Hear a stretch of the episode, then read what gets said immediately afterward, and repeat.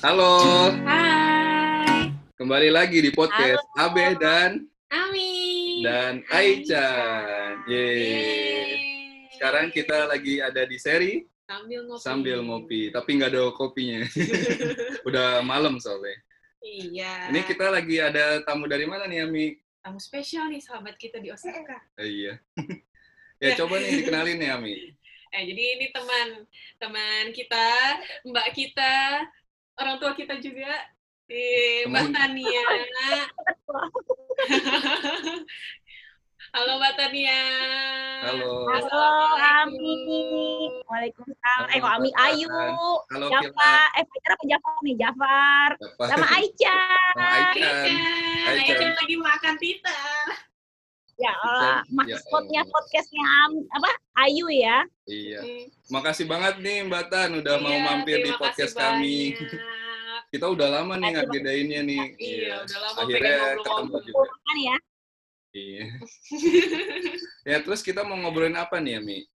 Kita mau ngobrolin nih sebenarnya uh, gimana sih uh, pendidikan ter- terutama sekolah dasar ya. Hmm. Sekolah dasar di Jepang tuh seperti apa? Kan yang kita tahu ya katanya banyak perbedaannya ya. Banyak yang Iya. unik-uniknya gitu. Nah, ini kebetulan Mbak Tan nih uh, punya anak yang sedang sekolah dasar Iya, sekolah eh, dasar. di Osaka di Jepang. Ya kela- kelas berapa Mbak Tan? Kira Kira kelas berapa? Tiga. Kelas tiga. kelas 3 ya? Iya. Aisyah lagi pengen tuntun. kelas 3 tuh. Kelas 3 tuh. Aichan kelas berapa? Aisyah kelas 0 Kelas besar. nol besar. Aichan masih lama buat sekolah. Ini kita persiapan dulu ya sebelum Sebelum ya Aisyah sekolah Aisyah ya. sekolah. Entah nanti di Jepang atau di Indonesia, yang penting kita cari tahu dulu. Iya. Ya kita apa ya sebenarnya kalau misalkan dilihat-lihat itu apa ya banyak keunikan loh ya sekolah Iya. dasar di Jepang itu. Kira-kira apa tuh Mia keunikan di Jepang itu? Mungkin salah satunya ini ya kayak zonasi, kegiatan Iya. belajar, terus banyak Eh, yang- festival juga yang ya. Ami, yang Ami ini yang Ami apa ya, sering perhatikan ya, Hmm. Undokai. Kayak Itu unik banget ya. Iya. Ini mungkin apa ya? Ya kita kasih kesempatan dulu ya nih buat Mbak Tan nih buat cerita-cerita iya. Ya, keunikan-keunikan apa aja sih yang ada di Iya. iya di Jepang tuh Silakan. SD di Jepang. Silakan Silakan. Mbak Tan dan Kela. Oke, kenalin diri dulu ya. Halo. Ah, iya boleh. Saya Tia, eh, mahasiswa doktor di Osaka, sama sekolah bareng sama Jafar, Iya. sama-sama dokter, tapi kerenan Jafar lah. Saya masih baik ini nih. Saya punya anak SD, namanya Kela Arini Putri. Halo, halo, Kela. Kela. Mana Kela? Anak Kela. Halo. Dia pemalu banget. Jadi mungkin agak sedikit ngomong aja, bantu mamanya memperjelas dia sekolah itu gimana di Jepang. Hmm. Jadi saya datang ke sini tuh pada saat Kela eh, masuk TK sebenarnya. Dia umur lima tahun eh, TK itu. Cuman mungkin kalau TK kita skip dulu aja ya. Hmm. Jadi eh, terselenting obrolan dari Jafarnya tentang keunikan-keunikan di Jepang. Sebenarnya eh, Jepang mungkin karena uniknya kita berbahasa, beda kebudayaan, sama eh, karena kita orang pendatang jadi ngeliatnya unik. Cuman kalau mungkin ke orang Jepangnya mungkin udah terbiasa seperti itu. Mungkin lihat ke Indonesia mungkin suatu hal yang unik juga nanti di Indonesia. ya. Mm-mm, Unik banget. Yang paling menyenangkan itu adalah karena kita tuh mungkin tinggal di Apato ya, yang di lantai 5. Hmm. Jadi setiap pagi tuh yang paling romantis kalau menurut saya, yang paling senang adalah ketika hujan itu ngeliat anak baris berbaris pakai payung berangkat sekolah. Oh, iya ya. Jadi Iya benar-benar. Oh iya pakai grup Nah, ya. dia pakai grup. Jadi dia itu ditempatkan dalam satu poin, satu titik.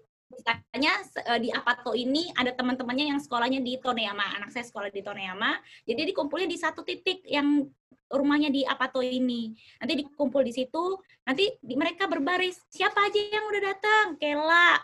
Siapa siapa siapa siapa siapa. Oh, udah lengkap semua. Oke, tunggu berangkatnya berapa? Lima menit. Habis itu mereka kan berbaris rapih. Ya Allah, rapih banget loh mereka itu. Nggak ada yang gurau, nggak ada yang dorong-dorong. Jadi mereka ya rapi aja gitu berangkat dari rumah itu ke sekolah ya nak ya. Berapa Nah, orang kayak satu gitu. grup itu? Kela. Eh, tergantung di ada berapa orang temannya Kela yang di Hmm, Waktu du- dua atau tiga. ada ada lima ada lima Lima ya? ada muka Ini aja tulisannya. semuanya yang kumpul di bawah dekat itu loh tempat buang sampah itu yang poin-poin tempat kumpul teman-teman Kela ada banyak kan Lebih lebih dari Ada 10 kah? lima. Enggak ya kayaknya ya Sepuluh- cuma ada lima Lima delapan ya? lah gitu Oh iya. lima apa delapan gitu karena yang tinggal di sini aja Iya, iya. mungkin kalau yang tinggal daerah sana poinnya lain lagi barangnya Itu jadi yang nemenin yang nemeninya tuh adalah salah satu orang tua yang tinggal di sini pastinya. Kalau Iya, poinnya di sana orang tua di sana. Tapi Hmm. saya belum pernah dapat nih bagiannya untuk eh sya- eh, jadi pemandu mereka jalan dari rumah ke sekolah belum pernah iya. gitu.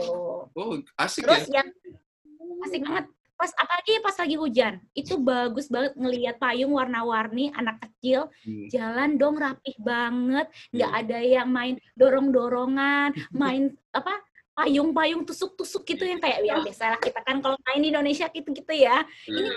anteng aja mereka jalan tuk tuk tuk gitu. Terus nyebrang nyebrang. Hmm. nurut berhenti berhenti apa kasih jarak satu persatu juga jarak kayak gitu eh kira sini jadi apa namanya tetap disiplin lah orang Jepang itu Ka- Kalau di Indonesia kan kelas 1, kelas 2 itu masih diantar orang tua Iya, ya? ah, ditungguin malah. Ditungguin malah Nah, ya.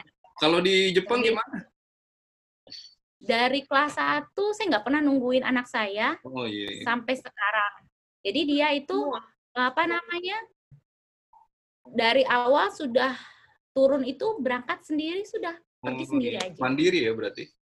sendiri mungkin kalau ya, Ami sama Jafar pergi ke naik kereta gitu eh, Hankyu Hmm. pada saat jam berangkat sekolah atau pulang sekolah jam 3 itu pernah lihat anak kecil yang sekolahnya bukan di negeri jadi kalau di sini itu kalau dia di swasta ya itu Hmm. bisa pilih sekolahnya yang di luar dari daerah kecamatannya Oh, iya. oh Hmm. masalah zonasi nih ya? Masalah zonasi. Jadi kalau yang dia negeri, otomatis dia harus sekolahnya di tempat deket rumahnya.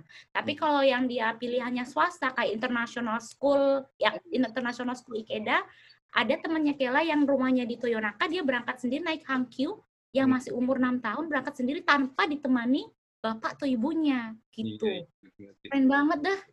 Nggak takut, nggak kayak orang biasa aja kita pergi dari satu ke tempat ke tempat yang lain. Kalau saya mungkin agak takut ya, Hmm. ninggalin anak sebesar ini. Iya bener. Kamu ke Ikeda, naik Iya, Hankyu, udah kayaknya Kalau serem banget rasanya. kalau di Indonesia tuh nggak mungkin kayaknya ninggalin anak kelas 1 ke sekolah sendiri.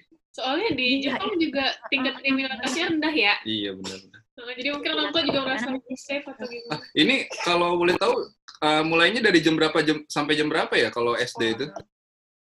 Jadi tergantung kelasnya. Kalau kelas kelas 1 dari jam 8 sampai jam setengah satu atau jam 1 kalau nggak salah. Terus kelas 2 naik lagi sampai jam 2. Nah, Kela ini ada Rokuji Kame, itu maksudnya 6 mata pelajaran ya Kela yang sehari itu, itu bisa pulangnya sampai jam setengah 4. Hmm. Oh. Uh. Tapi berhubung bapak ibunya Cikeng, jadi saya menitipkan anak saya di daily care sampai jam 7 malam, Bu, Bapak. Eh, tadi tuh apa sih ya masalah zonasi itu ya. Jadi kalau misalkan yang negeri itu emang harus benar-benar ini ya di apa ya sekolah terdekat ya. Kalau SD mau. Iya, jadi uh, uh, nanti kalau kelas itu kita nggak pakai pendaftaran. Setahu saya tadi ngobrol sama teman yang di Indonesia, kita itu datang ke sekolahnya. Kalau di Indonesia ya, kita harus datang ke Iya. sekolah yang kita tuju. Terus nanti mas sekolah ditanya, oh kamu rumahnya di mana bu? Nanti rumahnya itu daerahnya sesuai dengan kecamatan daerah sekolah itu apa enggak? Nah, jadi tipenya di Indonesia kita yang harus aktif Hmm, iya benar. nanya ke sekolah. Tapi kalau di Jepang otomatis dari balai kotanya ngirimin surat ke kita nama anak Kelarini Putri, rumah di sini, eh, sekolahnya di SD Toneyama. Jadi pemerintah Jepang ditapi. yang udah menentukan kita, kita sekolahnya di mana. Hmm. Ka- Kalau apa ya itu itu berlaku buat SMP SMA atau SD aja sih sebenarnya? eh, kalau obrolannya ibu-ibu Hanifah, setahu saya semoga nggak salah itu Iya. sampai SMA. Kalau negeri, kalau Iya. negeri. Kalau negeri ya ini Kalau harus negeri. tanda kutip. Hmm. SMP. Terus apa lagi nih, Mi? Kalau sis- sistem umur, udah tahu kan obrolan yang terakhir heboh di Indonesia? Oh, belum. Sekarang Umur, iya. Yang mana nih? Ya, Umur kalau masuk di SMK, SD, umur harus sekian, SMP harus. Oh, umur di SD itu minimal 7 tahun. Minimal. Minimal 7 tahun loh. Hmm. Sedangkan di Jepang itu masih sistem umur 6 tahun dia sudah bisa sekolah SD. Wah, mantap dong bisa lebih cepat ya Isan. Ya, tapi ntar kalau ke Indonesia juga Kalau ke bermasalah. Indonesia bermasalah ya gimana tuh? Iya, kita bakal mau nggak mau mikirin second opinion untuk cari sekolahan SD swasta dong. Tapi kita tahu sendiri SD sekolah swasta di Indonesia kan mahal Iya. banget ya. Ya, apalagi Bandung, Jakarta, duh, Waduh, pembangunan sekolahnya betul. dan lain-lainnya. Ngerti-ngerti. Kayaknya kita harus nabung uang Jepangnya lebih banyak lagi deh, Fat. Semangat, semangat. Terus kalau di sana nah. kegiatan sekolahnya kan tadi dari pagi sampai sore, pagi sampai sore gitu. Iya. Itu kayak apa ya? Jenuh nggak sih anak-anak kan pasti kan dari pagi sampai sore tuh belajar mulu atau ada istirahatnya fase istirahat berapa kali gitu. Mm-hmm. Kok kayaknya kalau kan Ami itu gitu. kayak kesan kelas satu SD tuh jam tujuh sampai jam sembilan udah pulang. Iya. Sebentar iya doang. Sih? Kami kalau udah selesai, mm-hmm. juga. Terus dari jadi kami kalau udah jupu yasumi bisa main gitu Oh, jadi Kal- tapi kalau gue yasumi cumanya di kelas itu ke toilet istirahat gitu Oh gitu. Jadi dia maaf anak saya tipenya bahasa Indonesianya agak sedikit-sedikit. Jadi dia lebih suka ngomong translate ke ibunya tuh Jepang. Jadi mungkin yang saya tangkap ya, misalnya jam pelajaran pertama kedua itu ada jarak waktu istirahat mungkin kurang lebih 10 menit. Nah, 10 menit ini diizinkan anak untuk ke toire. Jadi mungkin kayaknya pada saat lagi belajar kita nggak diizinkan untuk ke toire atau keluar sebentar gitu. Jadi anak itu harus fokus belajar gitu. Jadi kecuali kalau udah sangat tidak bisa ditahan ke toilet mungkin boleh, tapi nggak boleh ditemenin. Kalau kita kan lu, Bu, saya mau ke toilet, tapi sama ini ya, temenin ya. Ya boleh gitu kan, masih ada izinnya guru lah gitu. Tapi kalau dia tadi diomongin kalau baru udah selesai pelajaran pertama dan atau kedua menuju kedua boleh istirahat 10 menit itu baru boleh ke toilet, ke eh, apa namanya? Toilet itu kamar Toilet. kecil. WC, WC. toilet, toilet AWC kayak gitu. Itu gurunya itu ada satu kah atau ada banyak kah kalau SD itu?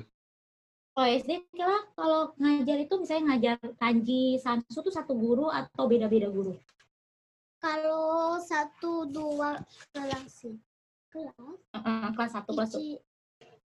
Nah itu sa orangnya satu gurunya sa- satu orang doang Mm-mm. tapi kalau tiga kelas tiga. kelas tiga Heeh. jadi gurunya itu jadi penuh Jadi penuh, jadi banyak maksudnya. Oh, jadi yang ngajar santu beda, matematika beda.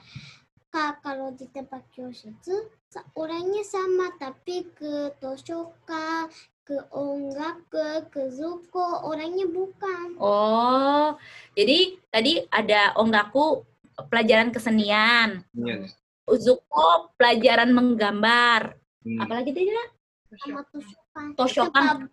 tempat, baca oh ke tempat library untuk belajar di perpustakaan itu beda guru lagi. Uh-uh. Jadi ternyata eh, untuk kelas 1 kelas 2 emang rata-rata gurunya cuma satu Hmm. aja.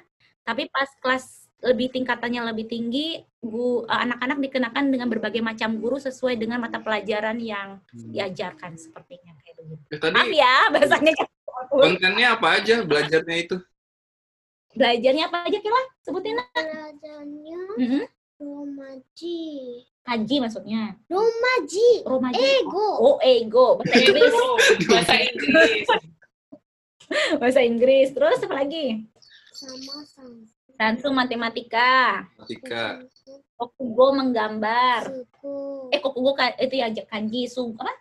Zuko menggambar. Terus terus taiku taiko olahraga. Hmm. Mushu. Osho itu apa? Oh, belajar di buku perpustakaan. hmm, Wari. entah Onggaku? Musik? Iya ya. Onggaku musik. Kalau Onggaku kelas 1, kelas 2 dia harus bisa main harmonika. Hmm. Ada- Kelas 3, kelas ada 4 iya, iya. mainnya sulit. ada pelajaran Gimana kayak ini? PPKN gitu gak? kagak ada kayaknya kagak ada. Jadi mungkin dia lebih belajarnya science eh, sama kelas 3 ini udah belajar IPS. Jadi kayak belajar bola dunia. Hmm. Jadi dia tahu tuh, oh ini petanya Jepang ya, Ma. Dan ini pet- petanya Indonesia ya. Ah, Hmm. paling saya kagetnya cuma itu, oh anak kelas 3 di Jepang udah belajar geografi se- udah sampai situ ya gitu. Hmm. Karena ketika saya nanya ke, ke teman saya yang anaknya sekolah di Al Azhar, Hmm. itu Al-Azhar. sampai A. Hmm. Jadi dia IPS-nya belum ada. Hmm. Jadi ada pelajarannya palingan muatan lokal kayak bahasa Jawa, bahasa Sunda, bahasa Cirebon kayak gitu. Kalau kita uh, uh, selain bahasa Indonesia ya, kalau di Indonesia, kalau di Jepang ya dia cuma utamanya kanji, eh, apa namanya matematika, menggambar, kemudian bermusik, olahraga, IPA. Nah IPA-nya itu menarik loh. Entah iya. udah lama kita nggak sekolah SD ya berpuluh tahun, bukunya itu menggambarkan dari berwarna-warni bagus banget kayak kayak gini tapi ini bukunya yang Mana mana? Nih Itu buku buku sekolahnya. Sekolah. Buku itu buku kayak sekolahnya. ini ini bukan buku sekolah sih kayak berwarna-warni gini sih Oh. tipenya tapi ini Bagus ya? ini eh, ini waktu dia TK dia eh, apa namanya kayak buku perpisahan Oh, warna-warni bagus banget Ah, ah, tapi ini yang bikin gurunya loh satu-satu dibikin jadi satu Oh iya Wih. sih, rajin. Rajin sekali.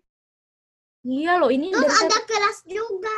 Oh, ada kelas juga. Oh, Oh, iya. iya. Bagus banget. Kreatif guru biasanya yang kayak gitu kan hmm, apa ya? Susah ya waktunya ya guru-guru Iya. bisa bikin kayak gitu, tapi ini yang saya sukanya tuh ditemplokin dari setiap acara satu-satu loh. Ada banyak Rajin iya, sekali. gitu. Kayak gitu. Di SD juga kayak gitu mirip kurang lebih mirip lah. Setiap kenaikan kelas dikasih kayak buku atau apa namanya kertas yang anak-anak nanti gunting satu-satu buku foto-fotonya. Terus nanti hari pertama sekolah perkenalan diri kesukaan apa nah, namanya siapa biar antar teman itu mereka saling kenal satu sama lain. Terus nanti biasanya tuh di hari pertama sekolah ditempelin depan kelas. Di hmm. depan kelas waktu saya pergi ke sekolah itu ah waktu pagi. Jadi mungkin agak melenceng dari zonasi atau itu ya. Jadi tipe di Jepang tuh entah kalau di Indonesia setiap tiga bulan sekali atau dua bulan sekali kita pasti dipanggil oleh oleh guru untuk face to face ngomong tentang perkembangan anak. Oh iya, Wih, konseling gitu Mm-mm. orang tuanya. itu iya di kalau misalnya ada something trouble di anak di sekolah dia nanti ngomong ke ini gimana di rumah? Kelanya baik-baik aja kak. Kela tuh nyaman nggak sama teman-teman Jepangnya? Atau apa-apa. Kalau misalnya kita ya yang worry ya kita nanya Kela itu punya teman nggak di sekolah? Kita pasti pengen dong anak kita ada temennya lah ya. Iya, dia kesulitan nggak eh, belajar bahasa kanji atau matematikanya Iya, iya. Nah, atau terus misalnya gimana PR-nya dia rajin nggak ngerjainnya, terus dia pernah punya masalah nggak temannya kayak gitu. Nah, biasanya waktu baik itu di TK atau di kelas 1, saya selalu ditemenin sama teman saya Indonesia Yuyus atau Tengku biasanya interpreter biasa. saya. Ini berhubung kepada out semua dari out dari Toyonaka, jadi interpreternya sekarang dari orang Jepang, nggak orang Indonesia lagi. Sayang banget itu. Iya, iya. Itu tadi apa ya? Kalau satu kelas tuh berapa orang ya itu muridnya? Soalnya kan kalau dipanggil satu-satu tuh orang tua, waduh, lumayan juga ya. Nah, itulah kenapa sebelum kita biasa ya Jepang sebelum ada acara pertemuan orang tua, sebulan sebelumnya kita dikasih surat. Perjanjian dulu nih, tanggal berapa bisa datang, jam berapa bisa datang. Kayak kita lah, kalau mau zemi itu bisanya tanggal berapa dan jam berapa. Dipastikan anak-anak itu harus bisa datang. I- Itu salah satu budaya Jepang. Penjadwalan Iya, itu iya. sangat ketat. Kalau Indonesia Tiba-tiba coba, ya, iya, coba satu bulan sebelumnya dijadwal dah. Wah itu yakin susah. Maksudnya kita sendiri aja ya mau ngejadwalin susah gitu. Kayak kita nggak tahu jadwal Jadwal sebulan kita ke depan. apa, Iya. iya. Iya. beda bisa ada kegiatan dadakan kan. Heeh. Oh, terus Mbak Tan, uh, aku mau nanya nih, kalau uh, di Jepang untuk Oh, PR dulu pas naik kelas dulu nih. Ya boleh. Kalau untuk eh, katanya ya yang Ayu baca selama di SD itu nggak ada tidak naik kelas, pasti naik kelas itu bener nggak sih Mbak Tan? Ah, gila. Ya Itu yang rapotnya gimana ya kayak gitu. Iya rapotnya itu gimana? Kalau ada rapot Oh. boleh. Tapi nggak nggak usah ditunjukin nilai-nilainya juga nggak apa-apa. Hmm, nggak ada ya. Jadi enggak kalau di Jepang itu nggak ada nilai loh. Oh iya. Oh iya. Tuh. Nggak Nggak pakai nilai. nilai loh. Eh adanya Ini- apa dong yang- berarti? Ini yang ditulisnya sangat bagus. Ini sedikit lagi bagus. Jadi gimana coba? Sangat bagus sedikit Wah, lagi. Ini ada yang ngomong bagus banget sama sedikit lagi bagus banget. Jadi Nggak ada lapor merah ya? Nggak ada. Apa sih ini kira bahasa Jepangnya? Yoru, Yoroshi, Moskushi, Yoroshi. Ah, Yoroshi sama mau Moskushi. Udah bagus. Ah. ah. Itu tinggal dikit bagus. Wah. Boleh, boleh. Jadi, ah, jadi ada, ada peringkatnya gitu gak? Ada peringkat kelasnya oh, gak? Iya, gitu. iya. Jadi ini yang dinilai itu adalah mata pelajarannya. Kemudian tingkah lakunya. Yang paling menarik di sini adalah saya suka banget tingkah lakunya. Satu, dia bisa diajak kerjasama. Kedua, dia nurut sama senseinya apa enggak. Ketiga, dia rajin bantu bersih-bersih sekolah apa enggak. Hmm. Keempat, dia bisa dimintain tolong sama temannya atau tidak. Hmm. Kelima, dia pendengar yang baik atau tidak. Kayak begitu. Jadi yang saya suka itu adalah eh, apa namanya? moral dan Hmm. tingkah laku Iya. anak itu perhatikan di eh, raport ini. Hmm. Waduh. Dan rapornya dong cuma dua lembar. Secara kalau di Jepang, eh di Indonesia tahu kan yang satu buku, Oh, satu. kan satu Iya, iya. buku jadi satu, udah kita bisa lihat. Nah, mungkin itu lebih enak sih, nggak kehilangan ya raport-rapotnya Oh. anak-anak tersebut. Kalau ini satu-satu, satu semester satu, satu semester satu. Jadi Hmm. harus hati-hati ngejaga raport anak-anak ini. Iya, sih. Iya, kalau hilang bahaya. Hmm. Nah, yang soal tadi undangan gitu contohnya kayak gini undangannya. Jadi dia ada kasih lagi kertas. Ini dulu orang Jepang ini suka banget ya kertas-kertas itu Iya ditulisin. Misalnya apa, kapan, tanggal berapa, perjanjian. Ini nanti ditulis tolong dikembalikan ke anaknya. Dan diberikannya itu eh, kalau di Jepang ada namanya buku khusus Renrakucho. Renrakucho itu buku pesan antar guru sama orang tua atau orang tua ke guru. Jadi kita eh, tahu kalau ada surat masuk sama surat keluar itu apa aja dari guru. Hmm. Oh, bagus ya. Terus kalau apa lagi ya?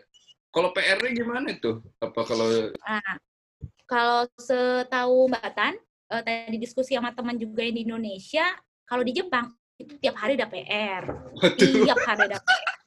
So, di semangat Indonesia, kela, Semangat gambate, juga Mbak Tan. gambate iya, kela. tiap hari tuh. Jadi kosa katanya nama tuh maknya sama anaknya, bapaknya sih, aduh tenang aja, udah ada maknya, mak lagi kan yang jadinya. Emaknya, emaknya super. Semangat ya Mi. Semangat ya Ami. Aja semangat ya. Jadi eh PR-nya itu juga kayak kertas-kertas gini dikasih sepanjang ini biasanya. Ini ini kertas ujian sebenarnya, tapi kertas PR-nya juga mirip kayak begini. Hmm. Nanti PR-nya tuh tulisan kanji diisi sama dia supaya hafalan tujuannya terus PR sansu udah ka- kebanyakan PR-nya cuma kanji sansu kanji sansu udah itu doang Oh iya. yang IPA itu soalnya butuh IPS latihan itu- ya soalnya itu. Iya. Tahu sendiri, kalau anak kelas 3 tuh hafalan kanjinya udah sampai 150 huruf. Waduh. Wah, kalah. Kalah nih Ami nih. Kanji loh, bukan katakana hiragana loh. Masya Ini mah Allah. emang mak, Kanji. mak, maknya ikutan belajar nih kalau anaknya belajar. Makanya saya nggak se- nggak sehebat Jafar nih bisa publish banyak-banyak nih. Terus apa lagi ya? Eh, ini kali ya kegiatan di sekolah tapi yang bukan belajar apa ya Belajar formal. belajar formal gitu. Kayak maksudnya kan ada kayak- piket gitu, Ah, makan atau siang, ekskul, ekskul itu gimana itu? Kalau eskul eh, di Indonesia ada yang kewajiban kita pramuka masih ingat? Oh Nah, iya benar. wajib banget. Oh iya. Oh, pramuka. Eh, baris ada. berbaris Iya benar-benar. gitu kan. Di baris. Kalau di Jepang nggak wajib. Oh, nggak wajib ya? wajib. wajib. Jadi kayaknya orang tua Jepang lebih suka cenderung anaknya kayaknya les di luar kayak contoh les renang, les piano, eh, les bola itu ya yang Mbak Tan lihat les bola atau les sak apa les softball itu jarang yang ada sih di sekolah pernah lihat cuman pernah ngobrol sama temen-temen itu mereka lebih suka kayak eh, piano dan berenang sama balet. Hmm. Balet. Wah. Kalau Kela main piano ya? Iya, Kela main piano. Udah pernah Ini konser ya, Kela ya? Konser, konser. Udah dua kali konser ya Kela ya? Ih, keren banget, Kela. Tiga kali, tiga kali. Keren banget. Kakak Kela keren banget Oh. ya. Tadi? Makasih. Ka- Kalau makan siangnya gimana? Kantinnya itu Nah, sering bawa bekal atau jadi- emang dikasih di sekolah situ? Nah, kalau untuk orang Indonesia yang notabene backgroundnya Islam, Muslim ya? agamanya, itu eh, bisa menolak kegiatan acara makan tersebut. Karena eh, apa namanya sekolah di Jepang itu untungnya dia sangat ini apa sih namanya demokratis ya dan sangat menghargai perbedaan. Jadi kalau misalnya nggak ikutan pesen catering makannya, kita boleh diizinkan untuk bawa makanan masing-masing. Hmm. Tapi sekolah ini juga ternyata ada dua tipe sekolah juga. Ada yang eh, contohnya saya tipe makan siangnya itu boleh nggak sesuai dengan mirip sekolah. Hmm. Nah, kalau yang di eh, apa namanya Mama Nyimas atau mamanya Aska itu tipe bentonya harus sesuai sama dengan menu yang ada di sekolah keluarin. Kalau Hmm. sekolah keluarinnya bikin sakana, apa ikan, kita oh, salmon.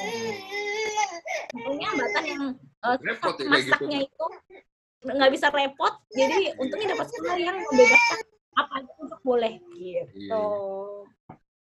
Ini iklan dulu Aisyahnya lagi Bunyi. bunyi. Jadi acara ini dipersembahkan oleh Aichan. Kalau itu udah bunyi, Yeay! Berhenti dulu. senyum lagi. Ini anakku.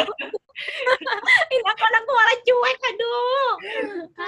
Dia dia lagi senang dut dut dut gitu loh, yang lompat-lompat, Mbak. Iya, karena enak sih badannya kan berarti emaknya untuk itu. Iya iya iya. Baik baik baik baik baik sayang baik. Oke, terus ini Mbak, apa wis kalau apa ya sekarang ini kan apa ya lagi pandemi corona tuh. Itu gimana ya kondisi sekolahnya itu? Maksudnya dari awal pas corona ada itu, itu apa langsung berhenti atau gimana gitu keberlangsungan kegiatan belajarnya? Eh, kita itu masuk eh, corona itu bulan Maret ya, Sekitar Maret lah. Maret Februari. Maret ya, Februari Maret lah ya. Tapi kita mulai dihentikan semua kegiatan termasuk sekolah itu kayaknya pertengahan Maret. Ya. Nah, dulu itu sebenarnya mungkin sekolahnya SD SD seluruh di Jepang tuh pengennya langsung cut libur, tapi karena masanya belum terlalu banyak, Hmm. jadi dia diselesaikan dulu sampai masa semester habis karena kita tahu April itu kan masa kenaikan kelasnya anak-anak SD atau sekolah yang ada di Jepang. Jadi dia eh pelajarannya dipercepat habis, jadi diliburkannya lebih cepat. Jadi mulai bulan ah, Maret itu dia udah banyak libur. Hmm. Oh, Langsung iya, diliburkan. graduation diawali ya. Masa di Mm-mm. dimajuin. Iya. dimajuin. Terus akhirnya eh, setelah itu karena coronanya makin turun, berkurang lah kurang lebih, itu eh, sekolahnya masuk seperti bulan Mei jadinya. Tadinya harusnya April karena kita pas lagi naik-naiknya itu bulan April ya karena Golden Week kalau nggak salah. Nah jadi masuknya itu kalau nggak salah bulan Mei anak saya, tapi itu pakai bertahap-tahap Hmm. kalau di Jepang itu dia mulai dibagi tiga grup dulu. Jadi s- eh, seminggu diuji coba sekolahnya seminggu dua kali dulu. Eh, dibagi tiga grup. Jadi kalau misalnya satu kelas ada 30 anak, jadi satu kelas itu ada 10 anak aja dibuatnya. Dicoba dulu. Jadi ada yang masuk pagi, siang, ya pagi sama siang, kayak gitu. Bergantian. Nanti minggu kedua diuji coba lagi, kelompoknya 15-15, tapi seminggu jadi tiga kali. Hmm. Itu selama sebulan. Hmm. Kemudian bulan berikutnya, eh, bulan Juni kemarin baru dibuat full anak-anak di uji masuk sekolah tiap hari, tapi waktunya cuma sampai jam 1. Hmm. Nggak kayak sekarang, sampai jam 1 apa jam 12 gitu. Mereka boleh pulang. Jadi eh, yang kemarin harusnya mata pelajarannya sampai segini udah habis, itu mereka menahan diri dulu nih orang Jepang untuk memberikan mata pelajaran sebisanya dulu aja. Hmm. Karena kita tahu sendiri se- sejak adanya work from home itu eh, banyak orang tua yang depresi atau stres karena semua kegiatan ada di rumah Hmm, orang-orang tua. Jepang saya pernah dapat ob- apa, ngobrol sama teman saya yang Jepang juga aduh ini apa namanya jadi banyak kegiatan di rumah yang biasanya cuma sampai segini anaknya sekolah jadi ada anak PR anak PR-nya nemenin dia belajar masakin buat anaknya berkali-kali jadi ada sebagian orang tua Jepang yang juga mengalami stres ternyata seperti itu Iya. Serem juga ya. Malah Nah, jadi kan ada kalau- ya kalau kalaupun ibunya di rumah anaknya boleh dititipin ke daycare kalau ibunya stres kemarin pas pandemi Nah iya ada program gitu. Heeh, kan juga ada ber- berita di Jepang tingkat perceraiannya makin tinggi kan sejak uh, work from home ini. Oh iya ya. Oh iya repot ya di di Uh, rumah. dan kenalan saya yang itu udah Ardison cerita karena kerja di hotel. Jadi ada hotel untuk supaya tingkat pencerahan ini nggak tinggi jadi suaminya di hotel keluarganya apa istrinya di rumah sama anaknya biar nggak sering ketemu dulu biar nggak sering berantem. Mungkin karena orang Jepang tipe cowoknya kerja dari pagi sampai malam nggak ketemu sifatnya masing-masing kan jadi udah capek tidur gitu Oh, mungkin iya. begitu jadi ini kerja di rumah kelihatan semua asli sifat masing-masing jadinya. Jadi wah itulah keluarga itu emang harus saling dukung kalau udah kayak begini. Kalian- Siap mana? Udah pakai Oh, tadi itu apa ya? eh, jadi kepikiran kalau di Jepang itu apa ya? Waktu sekolahnya itu kapan ya? Maksudnya semesterannya itu? Semesteran oh awal Awalnya. mulai tahun ajaran Iya, Ah. ya. kalau nggak salah kan musim panas itu pasti libur panjang ya, kalau nggak salah itu. banyak banget banyak banget libur panjang itu kan kalau kita eh, di Jepang itu mulai bulan April sekolahnya kalau di Indonesia bulan Juli semester barunya ya kan Ah, terus liburnya itu ada libur musim panas. Jadi teman saya di Indonesia oh berarti yang di komik-komik Doraemon Nobita libur musim panas tuh beneran ya? Iya beneran. Itu ada namanya libur musim panas libur musim dingin libur Golden Week. Kok liburnya banyak? Tapi ya banyak sih banyak. Tapi sekolah mereka itu panjang banget sebenarnya. Panjang dan pagi banget menurut Iya. saya. Jadi ya libur musim panas karena cuaca di Jepang itu panas bisa mencapai 40 atau 41 derajat. Itu nggak kuat buat anak-anak SD kan? Hmm. jadi mereka emang sengaja diliburkan. Eh, kalau di Indonesia kan panas pun paling tinggi 33 atau 35 lah. Nggak Iya, sampai buat burnout atau depresi atau apa ya apa heat stroke ya yang kita kenal tuh heat Iya, stroke. gitu. eh nyangkut. Ka- kalau musim panas itu liburan itu banyak PR-nya nggak tuh, Mbak? Jadi eh, biar anak itu tetap belajar liburnya misalnya dua minggu jadi dikasihnya PR-nya berarti 14 halaman juga. Jadi kayak matematikanya 14 halaman kanjinya 14 halaman zukonya menggambarnya 14 halaman. Jadi tiap hari dia tetap ngerjain PR yang banyak kalau menurut saya. Waduh repot juga ya kayak gitu ya. Tapi Sama setidaknya men- menghindari anak nonton dan main game sih Oh, iya, lumayan juga. Iya, iya. Ka- Apa ya? Kak, kalau ini apa sekolah itu banyak ini gak sih kayak festival atau pentas gitu? Kayaknya kalau di film-film kan banyak yang lagi tampil drama apa gimana gitu. Atau festival iya. bola atau gimana itu? Nah, kalau di Jepang itu ke Mama boleh pinjam ya. Ini Ada mau Undokai di mana? Undokai. Undokai Nah, ada di sini. Jadi kalau di Jepang itu ada namanya festival olahraga.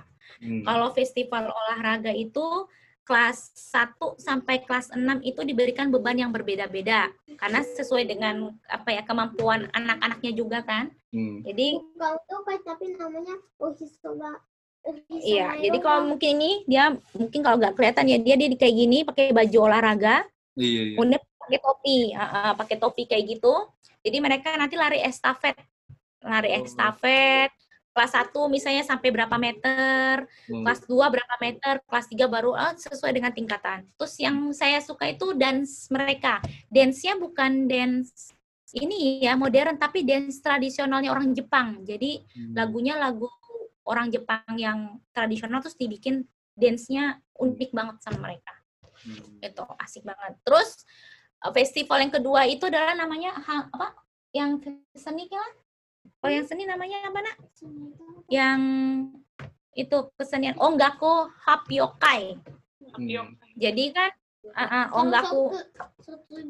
loh. Oh iya, Ongaku Hapyokai itu jadi kita setiap semester itu kan anak-anak suka kesenian ya di Jepang itu dia main alat musik seruling kah, harmonika kah, piano kah. Nah, nanti sama guru-guru mereka digabung untuk menunjukkan ke orang tuanya mereka nih. Ini loh, anak-anak kalian sudah membuat kemampuan sampai segini loh. Jadi kayak guru ini pengen nunjukin bahwa anak-anak kalian itu hebat.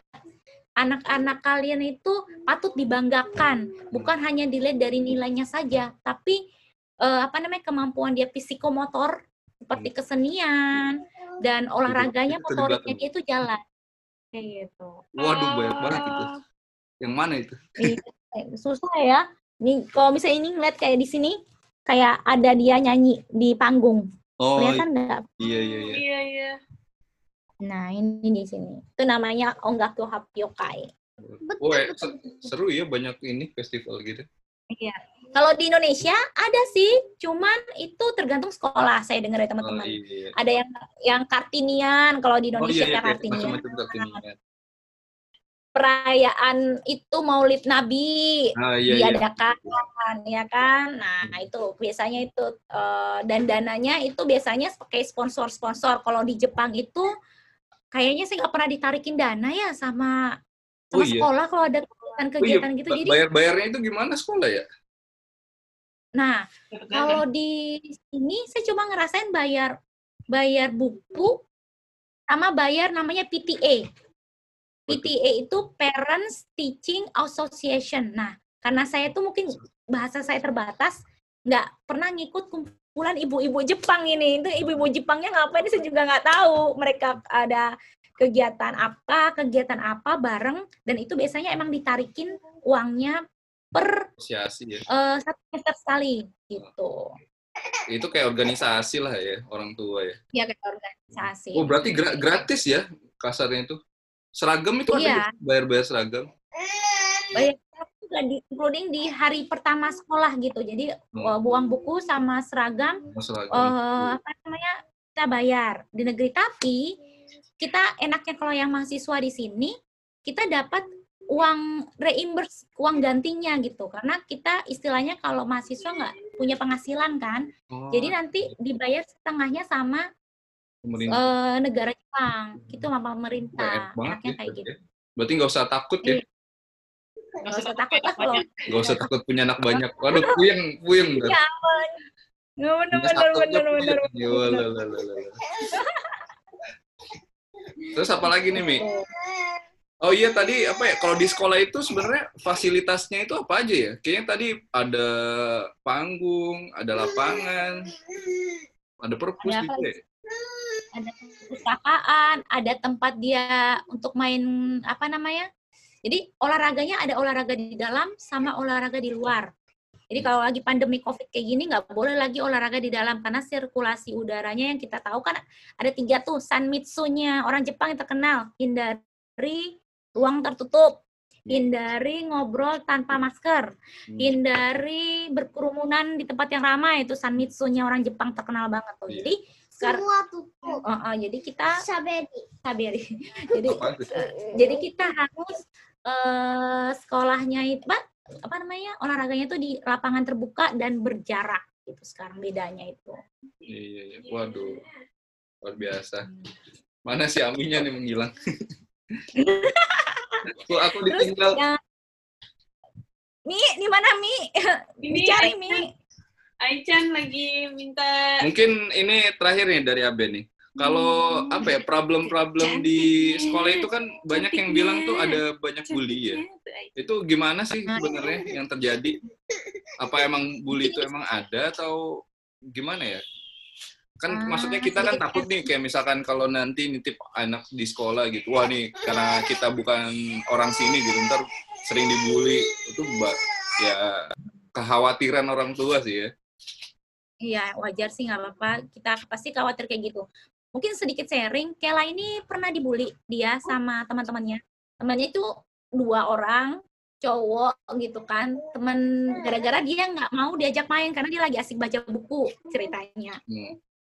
Dia lagi asik baca buku, terus ayo main, terus diejek akhirnya cokoreto ya kita tahu sendiri kulit warna Kela berbeda dengan kulit anak Nihonjin ya oh iya dia lebih coklat gitu terus tapi diajaknya tuh nggak menurutku nggak begitu parah sih cuma ngejaknya ah Kela cokoreto gitu kan cokoreto.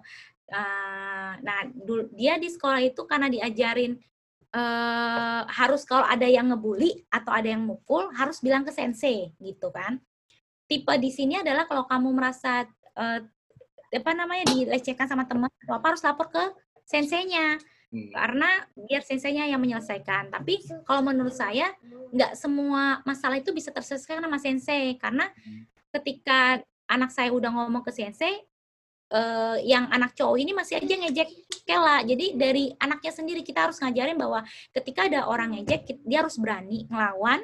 Hmm. Ketika dia ada yang mukul, dia harus juga berani balas mukul karena Waduh. beberapa teman Indonesia yang anaknya sekolah di Jepang itu ketika dia diem aja semakin parah dipukulnya. Hmm. Itu sampai berdarah loh teman saya.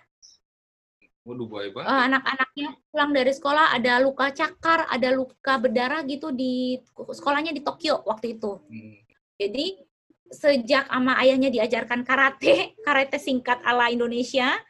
Jadi ketika ada yang ngebully lagi, dia di ngebalesin, itu anak-anak Jepangnya nggak berani lagi. Jadi Iya. kalau kita nggak punya rasa takut gitu dengan apa yang kalau nggak benar dilawan Oh. gitu. Nggak ditakut-takutin ya. Wah, lu kalau ngapa-ngapain gue, gue panggil bapak gue nih. ya sih.